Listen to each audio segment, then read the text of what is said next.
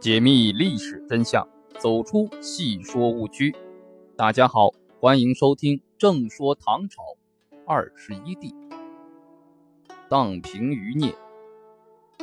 宝应元年四月二十日，代宗就前继位。经过一番周折，代宗开始亲政。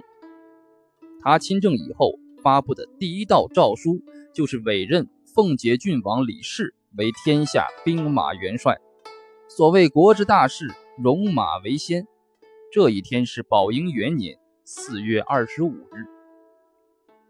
看得出来，戴宗继位后，确实把平叛当成了重要工作。在他部署平叛的过程中，也对朝廷上下。宫廷内外的人事关系进行了调整。五月于丹凤楼颁布的大赦制书已透出这一意图。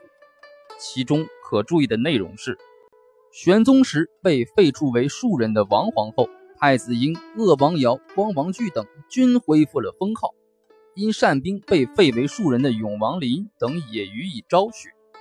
代宗的良苦用心。似乎是通过对皇室成员的平反昭雪来梳理玄宗、肃宗时期余结的政治遗留问题，从而寻求开拓进取的途径。假如戴宗能够沿着这一思路顺利地进行下去，再利用肃宗平叛时期图谋中兴的余音，未尝不能获得一个有所突破、有所振作、全面中兴的良机。但是。由于内政头绪繁杂，兼以外患交困，特别是宦官势力过于膨胀，致使戴宗的努力在刚刚闪现出一丝希望之光后即销声匿迹。这不能不说是大唐帝国的悲剧。宦官势力的膨胀，在代宗刚刚亲政之初就引发了一些敏感问题。李辅国恃功自傲，曾对代宗讲。大家但内里做，外事听老奴处置，气焰嚣张，不可一世。代宗因此很不痛快，但不得不表面仍加尊崇，暗中却利用程元振来对付他，以至于后来将李辅国暗杀于家中。宝应二年正月，安史叛军的最后一个元凶史昭义走上了末路穷途，自缢而死。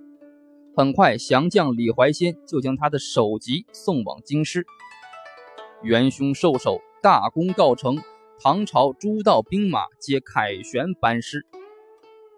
史昭义的死，标志着历时八年之乱的安史之乱总算平定了。八年之中，不仅玄宗、肃宗各复皇权，唐朝皇帝换了祖孙三代，叛军元凶也变了两姓。父子四人，代宗完成了肃宗未竟之事，总算可以告慰祖宗，松口气了。举国上下的黎民百姓似乎一夜之间忘却了兵灾战火的苦痛，也为这来之不易的胜利而欢呼。杜甫在梓州听到这一喜讯后所做的《闻官军收河南河北》一诗，就是极好的写照。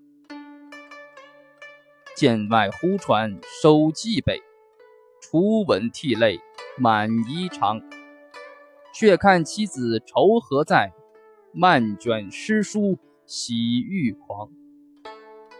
白日放歌须纵酒，青春作伴好还乡。即从巴峡穿巫峡，便下襄阳向洛阳。百姓的欢呼雀跃，使人暂时淡忘了为平叛所付出的沉重代价。别的不说，仅仅在史昭义退出洛阳后，收复洛阳的回义兵就大肆掳掠，杀人万计，城中大火十几天不灭。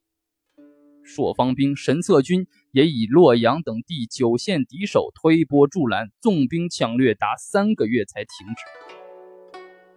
平叛大军所过之处，亦落为虚，比乌荡尽，使正值隆冬，百姓饥寒交加，有的竟以纸为衣，疗愈风寒，令人为之心酸动容。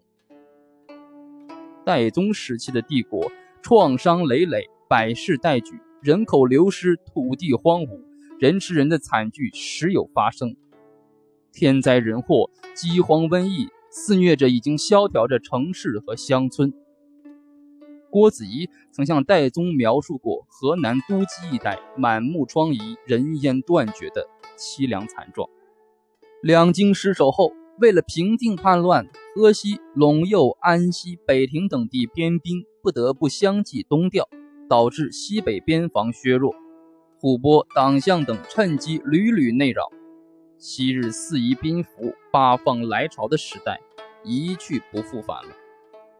合陇地区的沦陷，东北平卢镇的南迁，使天宝以来形成的边疆全面防御圈逐渐压缩，由此而改变的边疆民族形势，给唐朝的国防及内政都带来了许多新问题。平叛战争还没有结束，浙东、台州等地就爆发了元赵起义，江南一带大大小小的地方动乱。无疑加重了代宗时期朝廷的压力。平叛胜利之后，朝廷大军还没有凯旋回朝，吐蕃军队就攻入关中，渡过渭水，直入长安。代宗仓皇出逃陕州。这一事件更使代宗朝困难重重，雪上加霜。此外，河北降将的不逊，平叛将领胡固怀恩等人。挟私以致走上反叛之路，更让唐王朝狼狈不堪。而到了代宗执政晚期，仍是内政不修，边患频仍。一是河北地区魏博、承德等藩镇节度使的反复无常，成为最使他难以安宁的心腹之患。由此形成的藩镇割据的局面，一直到宪宗元和时期才暂时得到扭转。二是吐蕃等几个强大的少数民族政权屡屡引兵进犯，使边疆防卫成为代宗朝的巨大负担。三是朝廷官员之间的党争开始出现激化之势。代宗有一位宠爱的妃子独孤氏，在大历十年病死后，一直病于内殿。伤心不已的代宗不忍心下葬。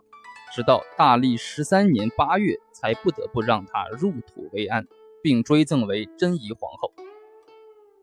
由于内忧外患的煎熬，以及对独孤氏难以排遣的思念，戴宗的身体状况大不如前。